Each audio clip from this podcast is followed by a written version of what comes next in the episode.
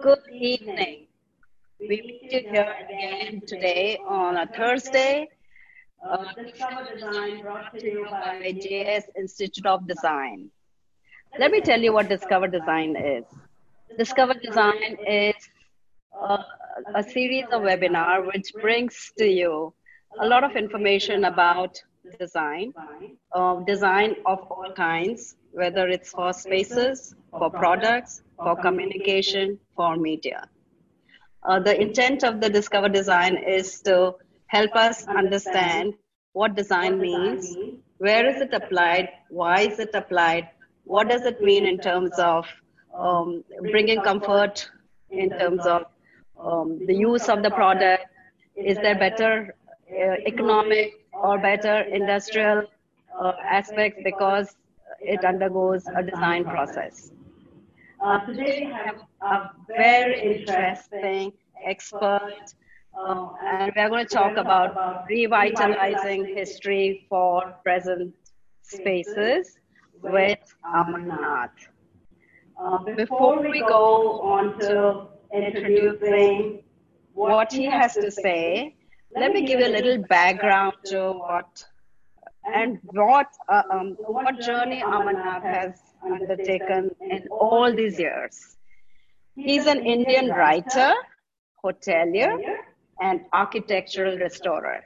Our conversation is going to be a lot more about restoration and following that, the conservation of the architectural monuments that he's really well known for.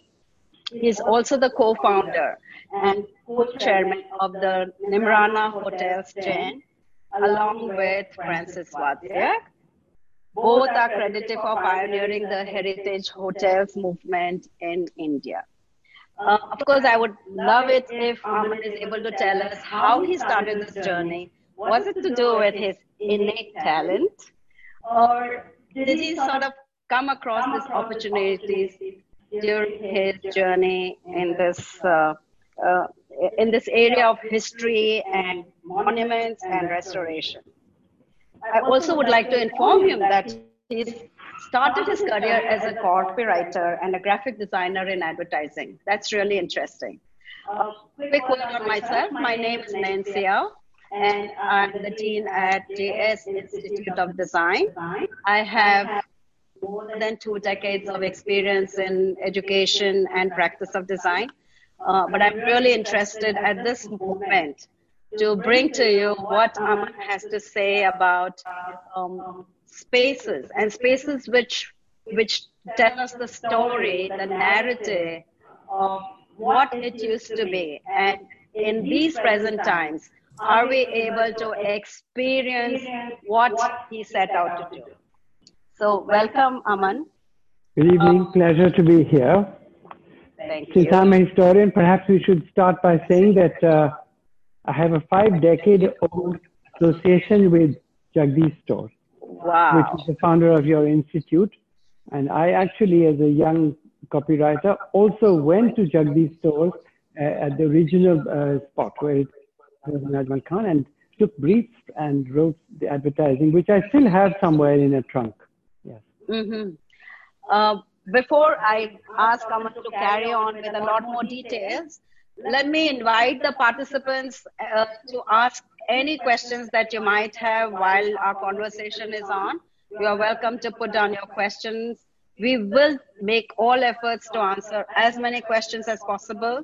Um, and of course, anything to anything which excites you, please let us know. And anything you like, let us also know about that. So I'd like to invite you, Aman, to tell us a little bit about how did this journey start? What did you study? How did you get into this field at all? Well, that's going back a long time, but I had stood second in India in the higher secondary, which is to say nothing because, you know, your academic qualifications very seldom match up with what you do in life later. So when you were bright in school those days, everybody did economics because you know there, there there's a fashion of the moment. So of course I was expected to do economics, but I didn't really was not interested. And when I went to college and by a process of elimination, I was very good at English. I wanted to do English, and everybody said, what vocation will that lead to, the IAS, etc. I ended up doing history, but not because I liked history. It was totally by a process of rejection that I arrived upon it. I happened as it uh, to live in Nizamuddin, uh, very close to the Humayun's Tomb, facing an extraordinary Akbar period um, uh, Mughal gate. And living in Delhi, spending a lot of time in the Qutub, in Hauz Khas, of course, one was very fond of um, monuments. And one can only look back and try and retrofit your story. But I, I remember that when we used to leave these places, whichever these monuments were, I always left some part of myself behind. And if it wasn't five o'clock and they said, now it's being shut, you're going to be shunted out, I would have happily stayed on there, you know. Right. so that might be the beginning of um, my love for uh, old buildings. But it's a combination of many things. You know, my parents were refugees from Lahore. So we had a wonderful ancestral house, which I heard about, you know, the horses, the cars, the badminton court and all that. But we had nothing, you know, here because they were starting life all over again. So I think it was also a certain um, longing for a past. Mm-hmm from one's own family past to India's past, and then you get interested in the whole thing. Yeah. All right. So uh, I'm going to now bring you to one of our topics of conversation, which has been talked about very often in the media, and that is the Neemrana Palace Hotel. Now, yes. I do know this whole story about you. You came across this place some many when you were a young man, yes. um, driving back from one of your historical documentation, I'm told. Yes. Uh, would you just tell, yes, tell us about it. I, I'm really keen to understand. I was, I had actually been to, uh, with a friend to, to, uh, who, who promised that it was very warm in, in Jaipur and he promised that we would swim in the desert where he had three swimming pools. So when we arrived there, you know, they were not really swimming pools because they hadn't been used for many, many years. One was, the, you know, they had dirty water. There, one was a howdy, you know, which was just collecting water and then sending it to the garden and so on. So rather than just sit there, I took an umbrella and wandered about, and that place was Nawalgarh, which was mm-hmm. full of Havelis which were painted. So I was uh, absolutely fascinated. And I came back, and I'm, I, I had recently met Francis, who was a, a banker Mm-hmm. And I said, and he wanted to make a film actually. And mm-hmm. I said to him, uh, come and see this place. So actually, we spent two weekends filming, you know, these wonderful Havelis. And then that led to a book and so on, you know. But then during the course of that, or towards the end of that research, I saw this. It, I used to see it all the time, and it looked rather like a temple or something because in the evening it caught the light of the sunset. And once we actually drove up to it, and then uh, it was such a ruin, you know, that um, I can't say it was attractive, but to people who are um, who think differently, it was uh, actually it's called Neemrana Fort Palace because mm-hmm. it's first fort and the palaces are within there three or four, five, six uh, complexes of palaces. But so there was this fortified wall. It was uh, it had crumbled. It was very scary to enter it because uh, you know the rubble had really collapsed on the gateway and there were trees and grass everywhere. There were bats, there were civet cats. So it was like a scary ruin. And um, but of course, anybody with imagination can see when you stand on the rampart of a ruin and see a sunset that the sun is going to be there. And if if the ruin where you're standing had a garden, it would be that much better. And if you were eating, in fact, we can have a look at the before the restoration scene. Yes, that would really be Yes, absolutely. Yes. We don't have a pointer really, but if you can look at the picture on top the, and look uh, somewhere on the left of it, then that's where I stood and looked down on the countryside. And the countryside was absolutely barren and sandy. And then I went and met the Maharaja and said to him, uh, but I believe you're selling it because somebody said, he said, yeah, I've been trying to sell it for 40 years. Okay. so 40 years is a long time to want to sell something. And uh, then we, and, and he said, if you help me to sell it, I'll give you a commission. So I, thought, who's going to buy it? I did talk to a few people. and I said, why would, I went back to him after a few years Francis was not part of this because he was Mm. French and he couldn't Mm. buy, and he he joined after Neemrana was ready, and, and six years later Mhm. actually. So I spoke to two other friends. One is Lekha Poddar, and the other is OP Jain. And Mhm. they were Lekha had just arrived from Calcutta. She was uh, um, wanting to get into culture and she, uh, find her roots here. And so she got involved in, in different ways. Mr. O.P. Jain used to have exhibitions in Delhi selling old windows, doors, and things, all that were knocked down material from Okay. your Ahmedabad. Mm-hmm, mm-hmm. So I, I said to him that he really should actually be putting them back, you know. So we kind of Ah. completed the cycle. So they became partners, and we, that's how we started it. I'm going to ask you a question about um, uh, a phrase which has emerged from this process of restoring old monuments into something that can be used, and I believe it's called Neemranification, Yes. which I'm not sure. Is it on the, in the Oxford Dictionary now? No, not yet. Maybe it will be. No, no, no Neemranification actually Right. means that, you know, well, let me just clarify because there might be some people or students who are new to this. Uh, monuments can be classified in many different ways. So the, broadly, there, there are two categories. One is listed built monuments. Qutub Minar, Taj Ellora, all that, you know. These come under the Archaeological Survey of India. And these, these will, I mean, the national responsibility at, at, at the top level.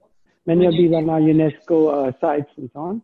And there's another category which are under the state archaeological departments, which are a little lesser important, so, so that the states would look after it. If it was in Rajasthan, for example, it could be Adhai Din Ka which you know could be number two or uh, you know, and every state has many of these.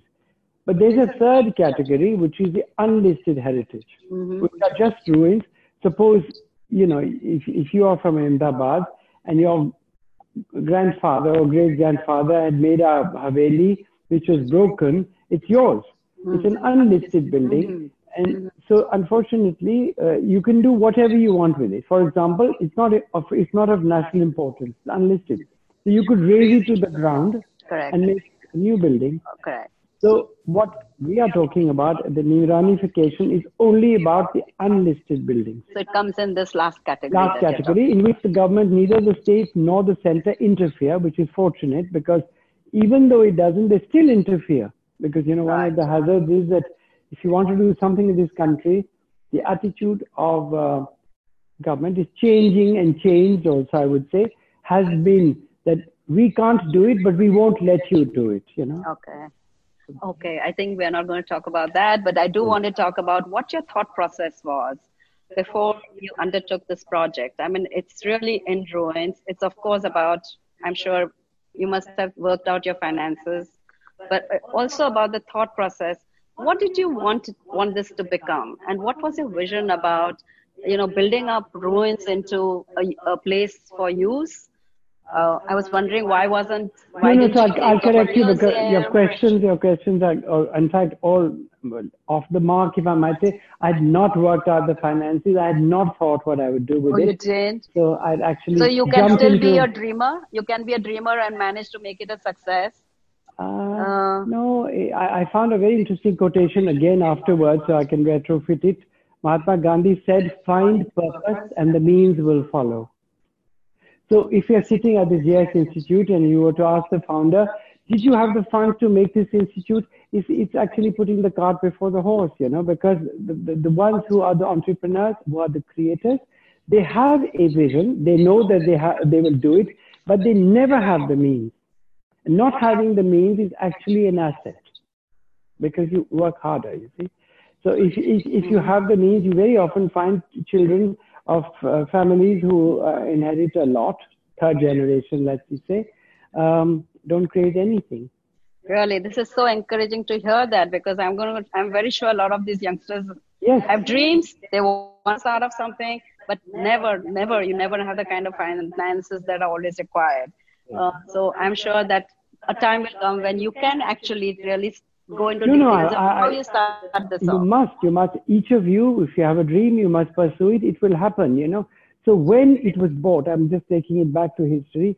It was originally selling for one lakh rupees for 40 years.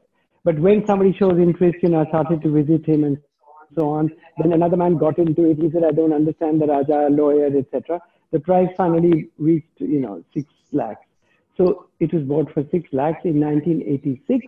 And the 10 friends who went there, they, I mean, you know, you might say six lakhs is not even the price of a bathroom. No, you know, I know. But, but it, if it was uh, cheap, it wouldn't have been on the market for 40 years, you know. Correct. We're sitting in South Extension. If you, te- if I, if you tell me, you know, the house next door is selling for 10,000 rupees, I would pay up right now, you know. Sure, sure. So it was, it was selling, but it was not bought because nobody had the courage to attempt it.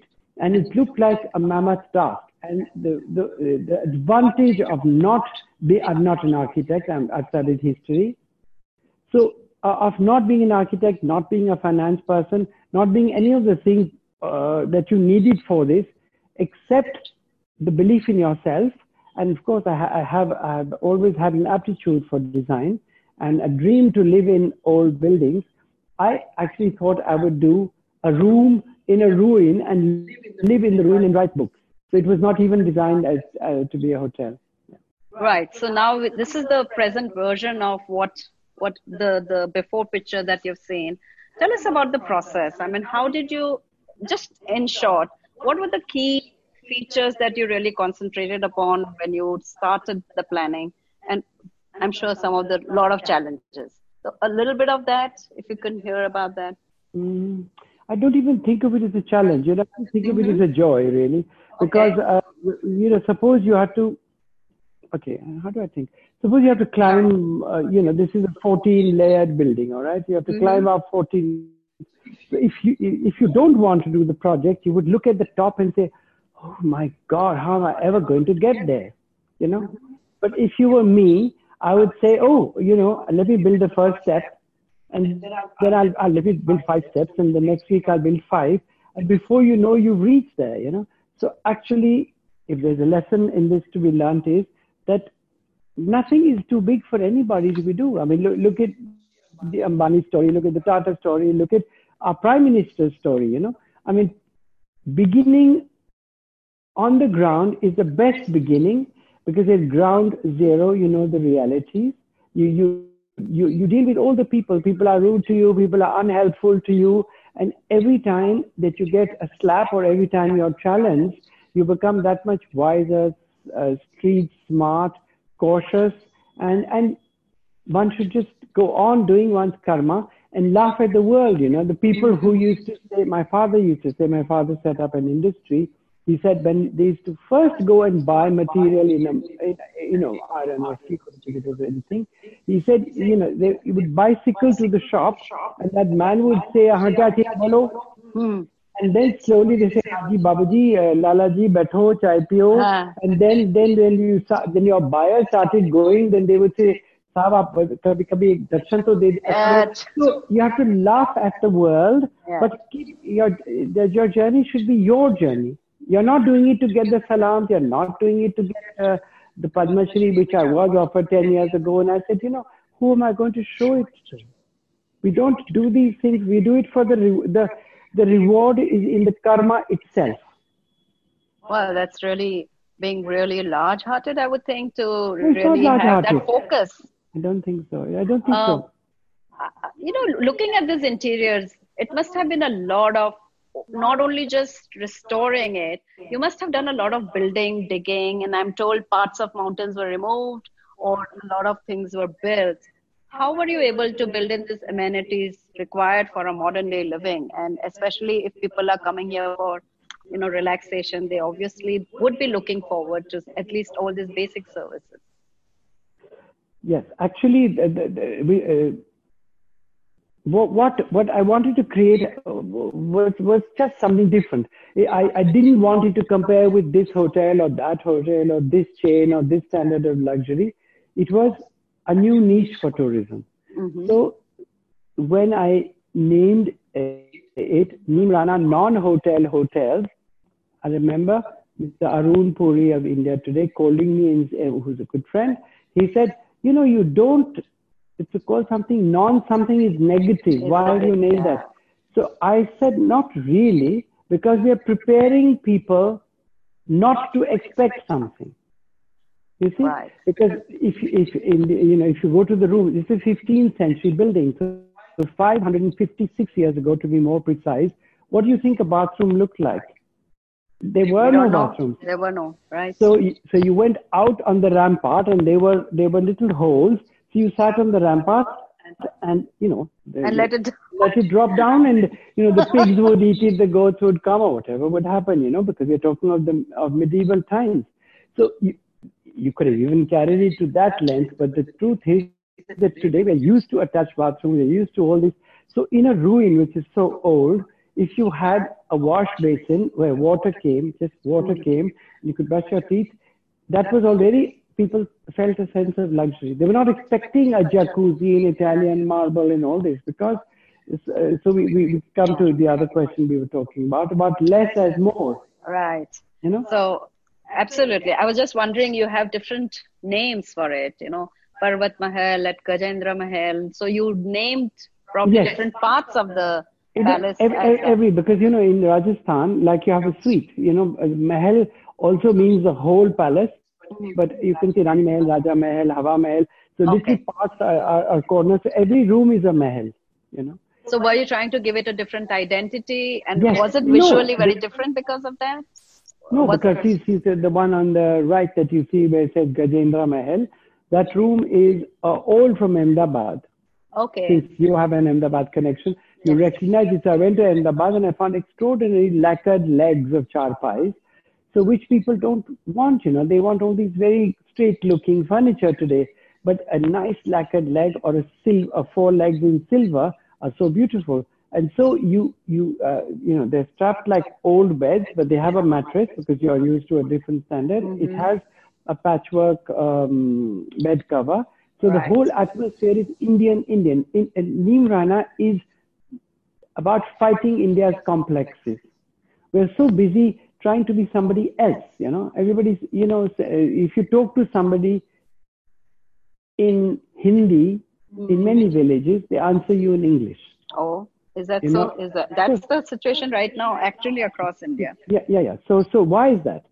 So they're telling you that you're talking down to me in Hindi. I know English because we've set up a thing, you know. So in the hotel, people say, "मैं तो European kitchen में खाना बनाता हूँ." Setting as a standard, as if the European food was better, you know, as if pizza was better than paratha. So, so in Neemrana was correcting that, that you Correct. have to be, you have to be your, yourself, you know. And a lot has happened. I'm talking now 35 years ago.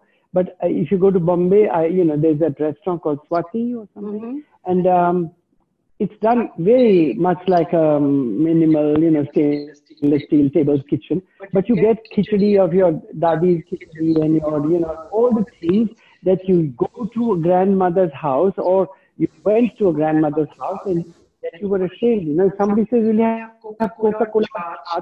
When you were kids, you only wanted Coca-Cola. Coca-Cola. But today, everybody's drinking Scotch. That's true.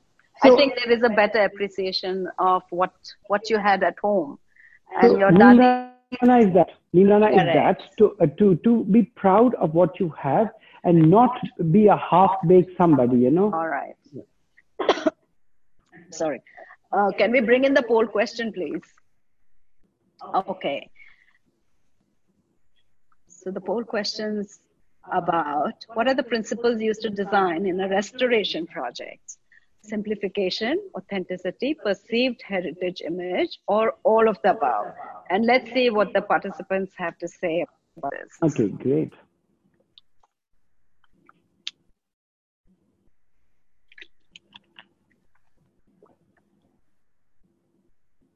How will we get to know? The, the, you know. They're going to come back uh, with a percentage. Just give Ah, them 20 okay, okay. Seconds. And there you are. Uh, Wow, many, that's all of them are saying. authenticity. All of them are. So large number saying authenticity. I think they've got What's it right view? too. They've got it right too because you know simplification uh, is not always true. Suppose you were restoring um, the Umaid Bhavan Palace, let's say in Jodhpur. This uh, city is not the thing because it's a palace palace, you know. But in our case, it applies because we are talking of a 15th century Fort Palace, which was a very basic uh, lifestyle. So we are not trying to put too much fuss into it. Yeah. We're trying to keep it simple. and uh, one of the things we talk about is when now in COVID, it's even more uh, relevant. I've been saying it for 36 years, you know. I was saying less rather than more, you know. So when you say less rather than more, was it the same applied for all your projects? I'm told that, of course, all your projects being very different. Yes. Did you have this common theme running through it, or did you have even within that certain No, I think I? I think it's common because we've not done, you know, any. I mean, like Tijara, you know, the gardens are very important. The rooms are there are done by all the uh, the painters and so on. But you know, to a young audience, if I want to make them remember this, I, th- I just thought of a simile. When I when we say less as more, okay, we're we are talking about using honest materials. Okay, suppose you have a 700 year old wall as you have in Arcade Fort. Somebody, you know, from the village came, यार साहब इसको हटवा दो इसमें show नहीं है okay? Uh-huh. 'Cause they don't understand what is patina. So when you have a line wall, you know, which is like 700 years old, it's Yeah. awesome, you know. And you've got a certain patina, it's black, it's got fungus, it's got Yeah. texture. If you're from design school, you can say, go out and make abstract paintings. So your students will go and they can make frame, no, Mm. of the wall. They'll have rock stones, and they all look like Gaitondes. They look like Japanese paintings because you have to have the eye to appreciate that. Mm. But if you don't have the eye to appreciate that, you'll you'll say, get rid of it. It's all. Get rid of it. It's all. In India, I think we should value that Mm-hmm. because when you go home. And if your grandmother is there, you don't say hide the grandmother. Some people do actually. Mm. Oh, we've got a guest coming, hide her because she doesn't look presentable Ah. you know so i think that a grandmother is always a grandmother a bride is always a bride so both have their place of importance That's true. if you honor the grandmother then the bride will be honored as a grandmother we set up the bride cycle you know saas bhi kabhi bahu thi means that you know so History repeats itself. So if you're look, if you're honoring an old building, uh, which is a very interesting uh, point we could come to, that in India nobody was bothered about restoring old buildings. They were only interested in building in their own name. They would say, "I have built this." Uh-huh. usko tootne do." Uh, So if that is going to break, you're very short-sighted because your grandchildren will also say, "Oh, Dada built it. Let it go. I'll build this." So because this is true, because we are a living culture correct. and dead cultures cannot build this. So, So you're talking about preservation going along with the living culture. yes, yes. At this point of time, at least for us In in India, in India, In this is a new consciousness. I mean, it's not very old, you know, but people say we started the, this consciousness in a way for large projects. Yes, because nobody was looking at these. Right. But so when you go to a ruin, when you say less is more, let's take a human example, okay? If, there's a young lady and I say to her, okay, here are, I mean, a designer, young designer, uh, here are 3,000 leaves, people leaves or whatever, make a dress for yourself. Okay, so 3,000 is a lot, you know. So she could string them and, you know, wrap her body around, etc. And if I was to say to her, okay, here are three leaves, cover yourself with them. So she's going to be like Eve, you know, one, two, and three. Okay. So less as more. So if the two stand together, which will be more effective? You know? Yeah. So the one who's underdressed is not always the one who's naked, you know? The one who's underdressed. Look at Mahatma Gandhi and George V. I- I'm taking other examples so people remember. When Mahatma Gandhi went to England for the Roundtable Conference, he went, you know, dressed because he, he the was a barrister. He went in a dhoti, it was cold, etc. And he had to meet, he had an appointment with the emperor. So they said, Mr. Gandhi, do you think that you're dressed appropriately to meet the king emperor? So you know what Gandhi said? Hmm. Gandhi said, I think he's dressed enough for the both of us. That's a good answer, and I, I do Yeah. believe that a lot of times we need to think through that. I I just want to. So this is Tijara Palace, and I'm told this is one of your toughest uh, project that you undertook. Tijara is it was huge. But see the the one on top. Now that is done by Muzaffar and Mira Ali. So what I thought was that you know uh, we we don't honor individuals. You know, like we have a design show, we have a fantastic designer, Rajesh Pratap Singh, does a show. The show is over, it's folded up. Now, who is going to say that he's a great guy, he does fantastic work, that let's make a living museum to him? Mm-hmm. One day he shall all be gone from this world. So in Tijara, I thought that I would ask all my friends because I used to look after the art pages of India. Today I've been writing on art at their catalogs. Mm-hmm. I know all the artists personally. And I said to Anjolie Menon, who had her first exhibition at my house in Nizamuddin, she came and stayed many, many years ago, I'm mm. talking about. So she said, what a good idea. So we did an Anjolie Mahal. She came and she's done a 30 foot fresco. Wow. And, and so it's fantastic. So wow. all the artists have, uh, you know, that's the one below actually, the one on the right. You can see a corner of that. That's at the back is the fresco by Anjolie. She's done a kind of mela and she's made wow. members of her family. And the one on top is by Muzaffar, who you know, does beautiful films. So he's done a patina which is gold, and so it looks like old, like a Lucknow thing. And so that's a very special uh, feature of yeah. this Tijara. So people say, what's there to see, see in Tijara? Yes. You have to see each other's rooms, you know. Correct. You have to say, you show me yours, I'll show you mine. Ah, you know? Absolutely. And I noticed that, you know, some of the events being held there probably yes. incorporated, you know, those. This parents. was for the French ambassador. Interesting in this is the is the floor. Correct. So what you see, this is a huge darbar hall. You can see half of it. It's double the size of that, and it's open on one side, and it's very dusty in Rajasthan. So I thought, you know, they used to make jail daris. I went to right. Bikaner to see the looms. They were 60 feet wide daris because they were big darbar halls. But there were that many people. So imagine if you put a dari here, or you know, if I bought a carpet for here, mm-hmm. who is going to vacuum it, dust it, clean it, wash it. It's, it's a full time job. Mm-hmm. So I actually designed the floors to look like that. Okay. So if you, you know, people very often walk in and take off their shoes and get inside. It was raining one day. I was watching and they, they took off their shoes. They walked around and then in the, then they bent down and then they oh, said, "This is oh, not a carpet." Yeah. So that's one. Uh, I just wanted to know. You know, this is about how things did happen. I wanted to know what in all your projects did you did, were the community uh, staying around the palaces and the ruins were they involved in any way with what was happening? And how did you include them into these projects?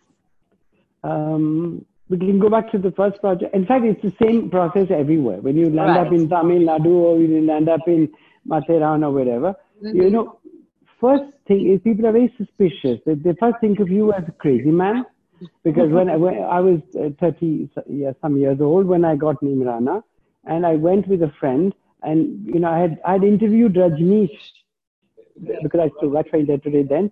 So they'd given me a press file, and there was a picture of Rajneesh because which was on my seat in the car. So I mm-hmm. locked my car and I walked up to Neemrana, and, and people, of course, people. Those days, a car in a village used to be something, you know, and an outsider was curiosity. So the first articles that came out in Neemrana were that there was uh, that a smuggler had come. Smuggling was going to happen. I used to go with my ice box because there was no food, there was no water, there was nothing. I'd go with an ice box, I used to eat my lunch, and in the evening take the carpenters and the plumbers in my gypsy to the highway. You know, we used to have a bath there. You know, I used to bathe because I was a sahab, whatever I was, and then we used to sit and eat together. But people didn't understand they से वो कुछ माल भर के लाते हैं एक चीज में वो कुछ ले जाते हैं यहाँ से I was just carrying my food. That was an exciting persona, probably. Yes. but uh, so they, how were they involved? So they, no, so then they on? got to know you. They broke ice slowly with you, and they, they, you know, because their image then was of some big saint who had come with a suitcase mm. in dark glasses, landing by helicopter when they met me and talked to me, they, you know, they, they found that I was like them. And okay. so we got to know, and you can, of course, in a crowd of people, you always spot the ones who are sympathetic, the ones who are, you know, quick to act. So they started to get employed, you know. So uh-huh. in, now, you know, when so many people, and 250 people work in Neemrana, you know, and I've seen in these years, they, they used to live in mud houses with thatched roofs. They've got double-storied houses. They've rented their places, studied. So the real joy of doing a project is not only about the color of the fabric or the Correct. angle of the uh, chair. That also is there. The communities have developed along with you. Everybody around you. So right. recently, somebody was, was writing a book, went to interview them, And he came back and he called me. He said, you know, Mr. Nath, you should be very proud because at least 10 people said to me they, that they would give their life for you. I said, oh, why would they give their life for me? So he said, because they said you will give your life for them. Now, what is Wow, that's what a is- relationship. Yes. That's bond. That's very important. We have another poll question. Lovely. Um, what is a known non-hotel hotel for you? Okay, you have answered already a lot of that, but let's see what the participants think. Well, I didn't answer that actually. It'll be fun, yes? Okay, I'm going to hear more about that then Yeah, yeah. after the.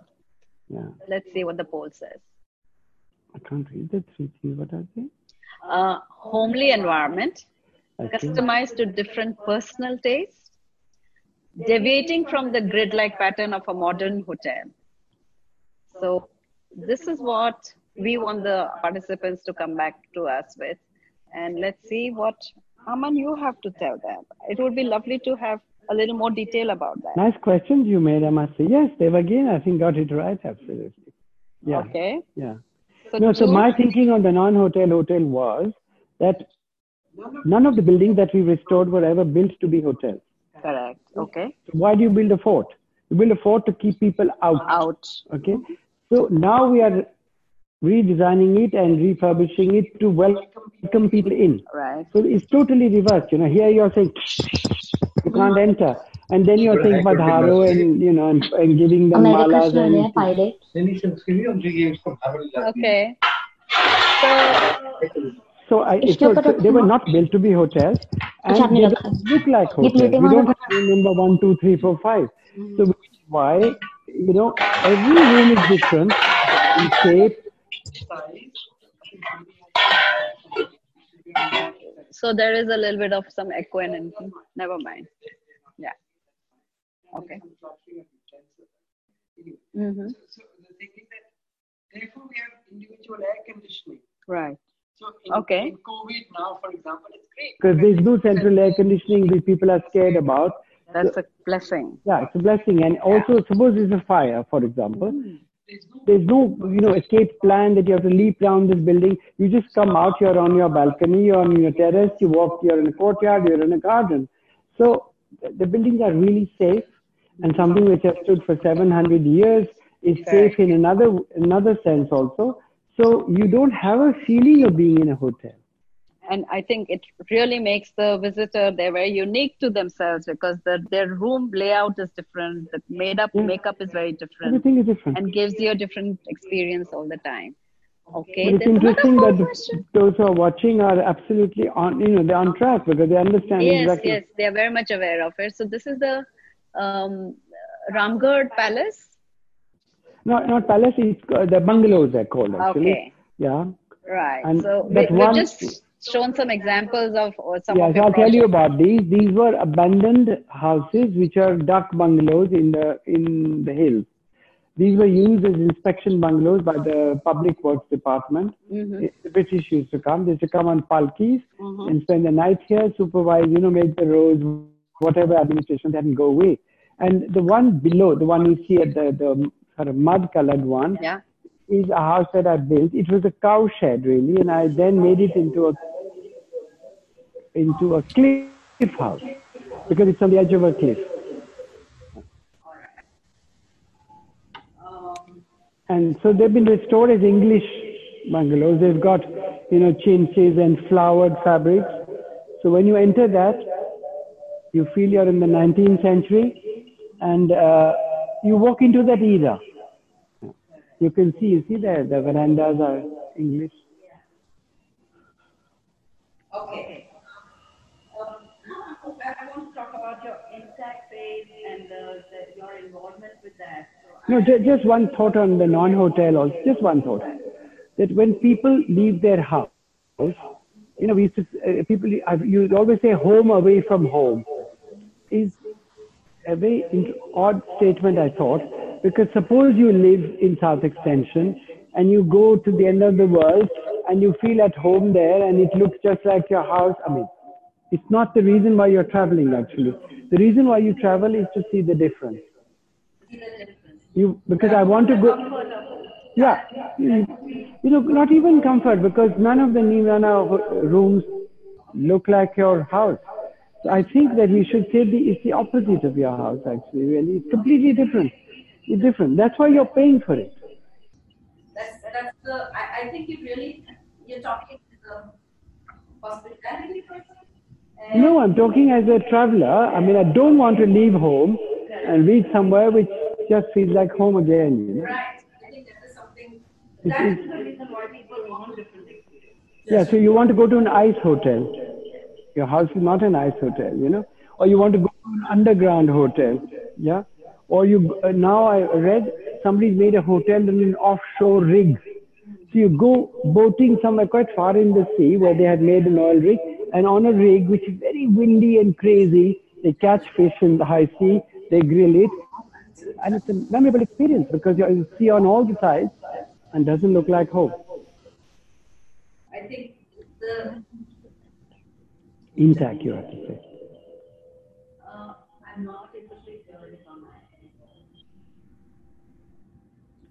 Are you talking at all? Can I be heard? No, because if I can be heard, I can talk at least. INTACH, you were talking about.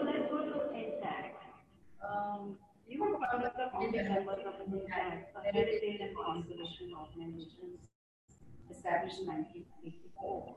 Could you help us understand why and what was the purpose and the relevance of such an establishment with the kind of work you were doing and perhaps beyond that, what are the Yeah. other kind of things that you I think that we had worked a little and realized that, you know, as I'm talking the unlisted buildings, that India is a huge country and we cannot go on telling the government that it has to do everything because the government's priorities were roti, kapda or makan. So if people have no food to eat and you're talking about, you know, pillar and its restoration, it was not in order.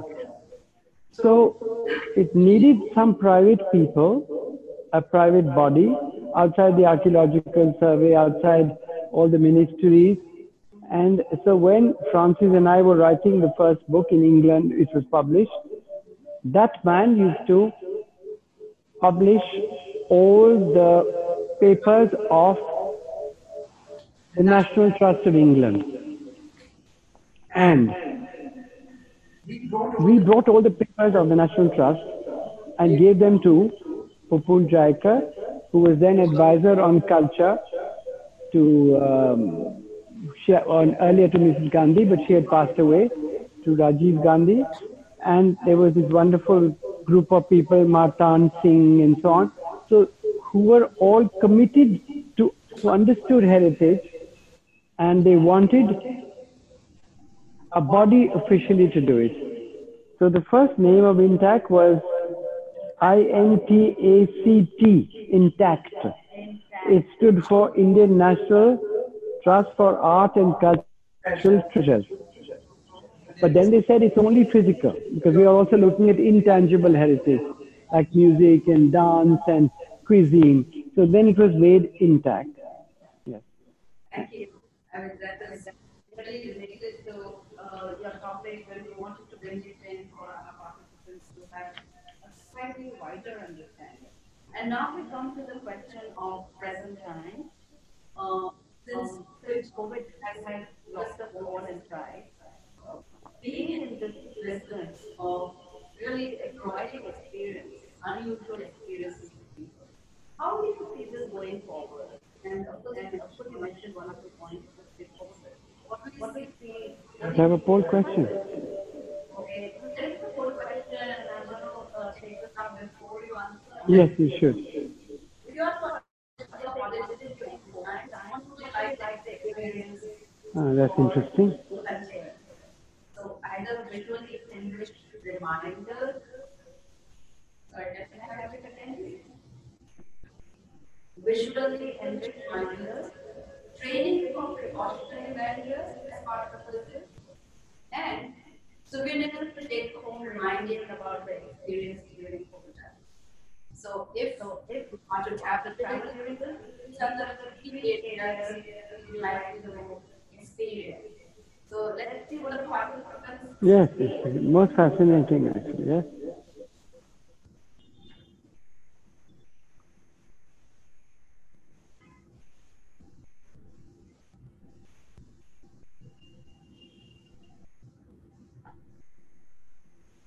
And I do hope everybody takes their time out to not travel and of course keep their wow. So that's um they'd like to visually get informative information about what to do every time, every time. Train and train. So every everybody's still looking at huge measures of safety. Mm-hmm. And I'm surprised. Do you want to take any Suriname mood? No, actually, no, I'm not surprised. It's not a very pleasant period. I think I would have put one more question, which is that do they come, want to come back with a very different experience? Because I tell you psychologically what is happening. People have been in jail for three months. So you want to escape the jail. And so we've heard again and again what we should do, what we should do, what we should do. You have to be really dumb to have not understood about social distancing, hygiene. That has now become part of our thinking, part, you know, when we touch, we don't shake hands anymore. We don't kiss anymore. So we know all that. I don't think that people want to go to a hotel to get training on that, you know. But they shouldn't want to go because they already know what to do. So if they feel safe, which is what we ensure, and they're already in a huge area, you know. So we, we had like say 20 rooms booked yesterday or day before, 20 rooms in a 25 acre property or, or it's a lot of space, you know. So people are safe. I mean, they they have much more distance one from the other. They can eat in their room, they can eat in a hall, they can eat in a garden, they can eat. So I think that their own safety is never threatened. So people feel good because the comments people have written is that we were so impressed with it. Of course, you know, we, you know, spray everything, insecticide, all the precautions are taken. But then you're also left to yourself because you don't want to go for a holiday in a hospital. Right. So that was interesting. Any advice you have for them? What do you say? No, I, I advise because at this moment you're not supposed to take a train and plane and all that, you know. So um, wherever you are, look at look at the tourism plan. Sit in your car because your car is a septicizer. You can spray it, you know. Where would the uh, and go to places which are uh, properly and you know and we we we extensive training for all our staff. So I mean, people should be absolutely safe there, you know. Right. So thank you very much, Aman. We have a lot of questions for you. Okay, okay. Okay, okay. Um, why is it important? So, uh, why is it important to restore our heritage and culture? What is your point of view? So my point of view is that uh, proud of our heritage because not every country has it. So why would we not preserve what we are proud of? Do we just want to be? Uh, suppose you go to the moon and start living, you have this. There is no Ellora. Take one example. Let's say Ellora. Now, 400 tons of rock has been hand over 800 years to make this amazing. Why.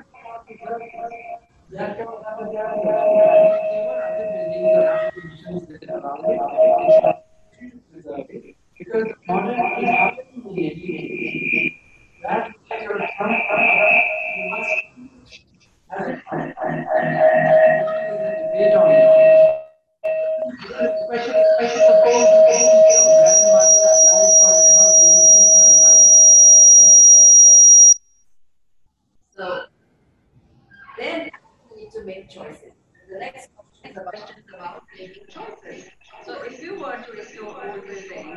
how, how, how would you decide which aspect would you preserve? And would you modify? Yes, that's, that's, I think, common sense. Suppose there was something very beautiful, uh, structurally beautiful, visual, the facade and so on. You know, abroad they do this, they take a whole street and then keep the whole facade. And they knock the back of it, and they support it, and in the back of it they make completely modern buildings like the one we're sitting in. But when you are in, in Oxford, you go through a street and it looks like you're in old England, but you enter modern modern buildings, so you can do that. But if you have the back also structurally sound and which can be lived in, uh, I think we should. Yeah.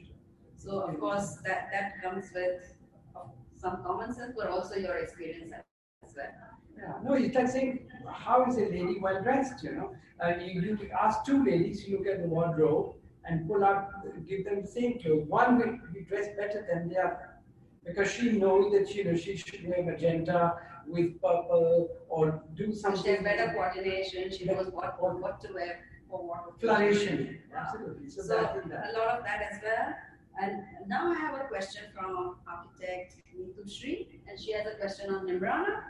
Um, and of course, she starts off saying it has excellent architectural elements, hospitalities, amenities. Uh, some aspects such as the location or lack of battery operated cars, etc., makes it, of course, much more convenient for the younger people. If you were to uh, allow this to be accessible for the, let's say, older people or maybe the, the uh, other No, but disabled. you don't, but now I've got the question. The thing is that everything is not for everybody. It's like saying, my great grandmother would like to have a view from Mount Everest, so, but she can't climb it. So, so what can you do? So, you know, so in Neemrana, uh, there is no place for battery operated cars Sure. because it's all, it's all terrace, you know. So do you sort of announce, do you put, do you have it on your website where you announce that? It's, it's all on the website, but we have nevertheless, we've got two lifts, which were not there in the beginning. We, we've got an eleven story lift, which takes you hundred and ten feet from the parking to a certain spot. And then you can go straight, if you're in a wheelchair, and you go to a second lift, which takes you four uh, stories, and you're there. So you can actually get all the view. So there is certain amenities which you have Yes. introduced as, as an and possible. Absolutely. Now, now it is possible for people. Now, I mean, you can't say in the hundred, but suppose you've got, like we have weddings, right? There's always, you need the blessings of the oldest person in the family, and they may not be in the best of health. So we have some rooms which are around these lift areas. Then we have palliative chairs also, which can take you a few steps up and a few steps down. So we are, we are concerned about that. All right. So uh, another one on people go for a more modern approach to designing hotels. How did you have this perspective of creating a royal space with antique and simple elements? I mean, they, they probably want to know how did you think of this? Was it always that you lived in this environment as a child and No, I didn't. I was born of refugee parents in, in a new house. No, you, you see, I, it's like saying I give you a tanchoi sari, all right? And you, you, you have a choice of what blouse you want to wear it. So you can also you can wear it with the silk blouse, you can wear it with the brocade blouse, you can also wear it with the backless blouse, you can wear it with the halter neck, you know. So the choice is yours. But for us, because we're talking heritage and we want people to walk into a 500 year own space, we don't want it to look like Singapore. Sure. So that, so I think it's common sense, but in one direction. So it's also, I think people learn to appreciate some things that with finer taste. And do you develop that fine taste? Maybe not fine It's taste, it's about the appreciation of all kinds of things. So sometimes it's Yes, I think what you're saying, and right? rustic also gets appreciated, and sometimes bling in certain situation gets appreciated because that has its own place as well. And it's about saying that okay, the more exposure you get, the more uh, you're going to appreciate it for its own. I think an element of surprise is also important. You see, if you look at modern furniture, you know, the, the kind that you see in catalogs and you take it home, modern furniture is not always interested in your comfort. You've got straight back chair, even this chair that we have is, is, is, is very elegant and wonderful in English, but it's, it's, it's very, very straight back. You know, if you look at old furniture, it's so comfortable. You settle in it, They've studied angles, planters, chairs. I mean, you could go to sleep in that chair because it's just meant to you know, give you that relaxation. So uh, I think the appreciation for all old things put back in the context from where they went. Right. So I have a student, design student asking, Mylin is asking, what is the influence of foreign investment in the Indian heritage restoration space? I, I think for the while there hasn't been Any, There hasn't been. But I, I don't think we need it, you know. Uh, why, Oh, hopefully not. I mean, if, No, if, no, if they our population wants to yeah, do it. We should be doing it. It's like saying, why, like you go and invest in uh, the London Bridge, why not? They- should look after their region, we should look after our palaces. Oh, But I'm not uh, close to the idea because, you know, depends on what percentage, etc. But suppose you have a company with twenty percent capital comes from outside, we don't have any from outside, but, um. So in a private category, like what you described as the third category, which are private homes or havelis, which were, Yes. which are in ruins, perhaps that may be one space which would be. But know that's more a government thing, you know, government wants, you know, investment up to a certain percentage for some reasons, you know, and now, you know, now the whole scenario has become so much more suspicious that we have to be uh, more careful about uh, capital. Yeah, I think that is a space we don't want to talk about too much now. Okay, movie, movies, another, uh, perhaps, she's asking, how do you account for sustainability while designing? I'm very sure there's always, I mean, I'm really proud to say a lot of design students and practitioners really are looking at sustainability. Yes. When, when we began, it was not one, you know, just to get water to reach there was enough. Correct. But then we had the common sense because you know when you're pumping water from 250 feet and taking it up 150 feet, then you obviously know that it's something that's valued. You don't have to be told you're in a desert, pani ki kimat hai. You know, we used to say don't waste water. But the water that went out of it earlier, we used to, uh, you know, collect it in our adi and then we would filter down and we would use it for gardening in a very informal way. Because 35 years ago, there were none of these consciousnesses, there were no plants.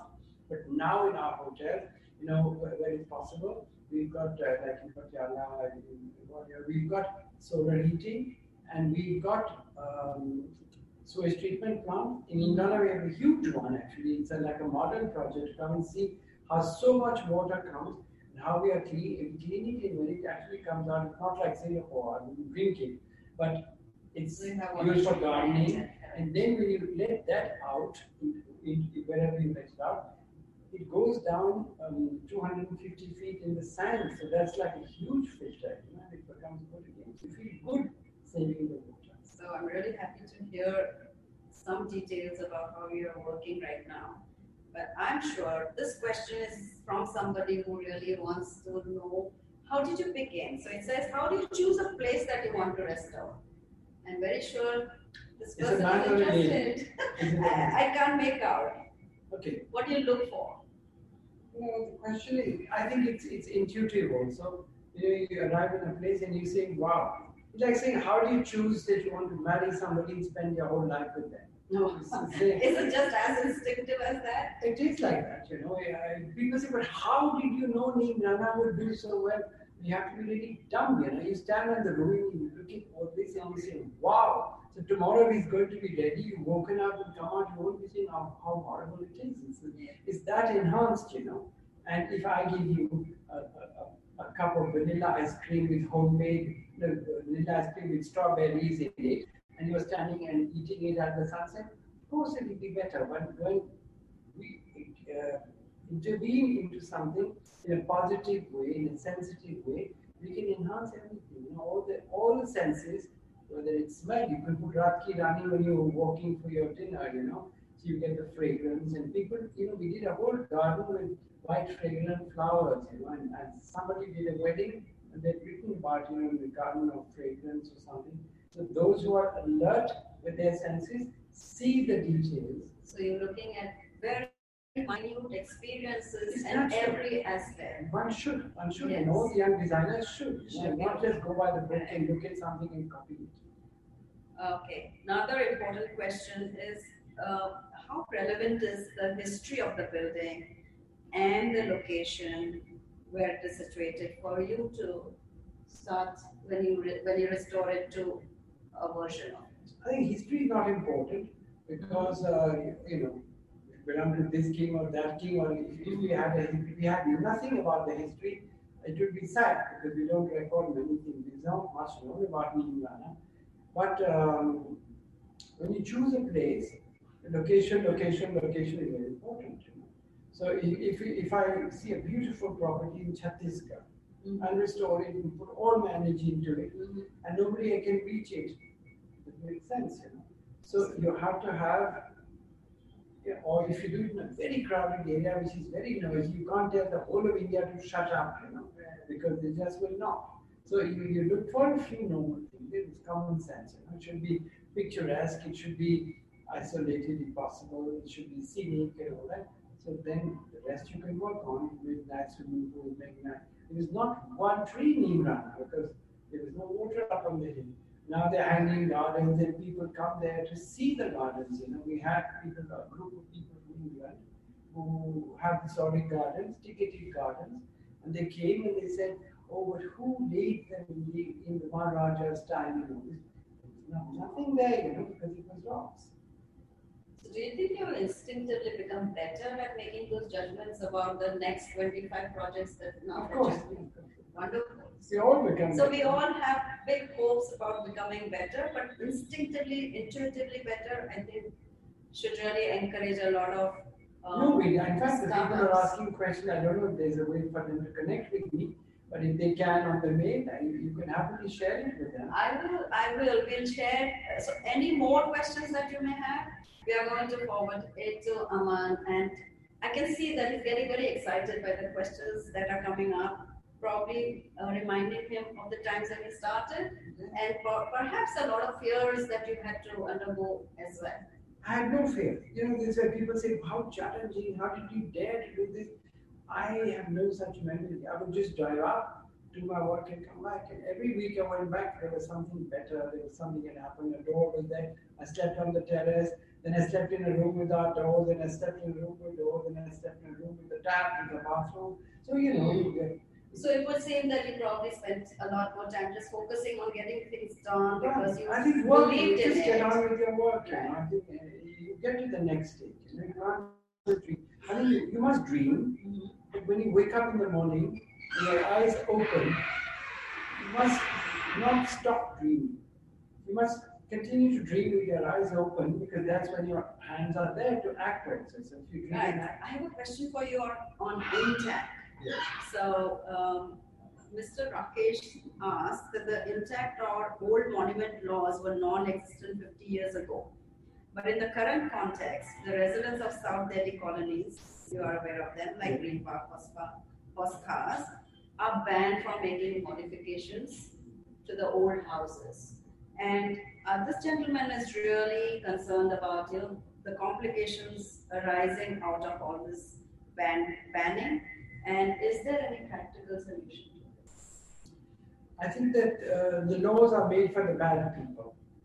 You know, so if they didn't make the laws, right next to house you would have a 30-story building. So then they ban everything. So the good guys, you know, they want to change something. If they want to make a jharokha, which looks like a, you know, uh, the same period as Hauz Khas, even they can't do this.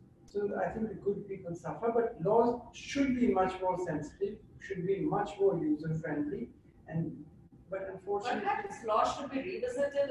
Do, do you should be, so? of course there should be, there should be, because you know, we've got the Sarais Act of eighteen thirty still applicable today, you can't drink And in these modern times when there are people, population, vehicles, and many more Even in. Neemrana, you know, you cannot drink any all over Neemrana, you have to take a permission that this is the bar, you can only drink here. Because in the Sarais, people could drink only in the Sarai, if they got drunk and came on the road, because the road was, there was Pasha people, you know. So these kind of things need to be. So thank you, Aman. Really, I hope our participants have uh, got their answers. Uh, we are very happy uh, to have you participate so actively. And I want to thank Aman for really digging deep in and sharing a lot of, well, some of them were secrets or their tips. Wonderful. Thank you so much for that.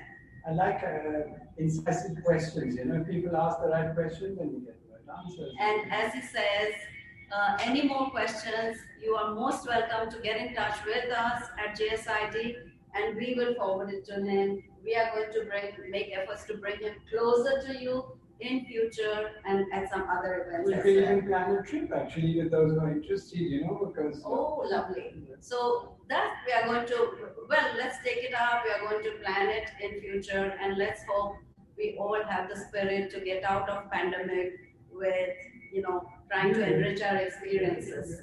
So in the meantime, let me, uh, um, I'd like to just inform you, JS Institute of Design uh, has the August term coming up and our interviews are on. Uh, we'd like to uh, invite you guys to come and tell us about um, how anything that you'd like to know about the courses. But we also have short terms being planned and it would be uh, launching very soon in September. Do let us know. Uh, we have had surveys, but in case you'd like to take on the survey more, we would be happy to connect with you. Uh, any more information on short term, do let us know. Uh, connect with us again, and we, we would uh, be supplying you with all the information. So thank you very much for participating. We hope to see you again the next to next Thursday with another interesting expert. And I want to thank Aman all the way. Thank you so much.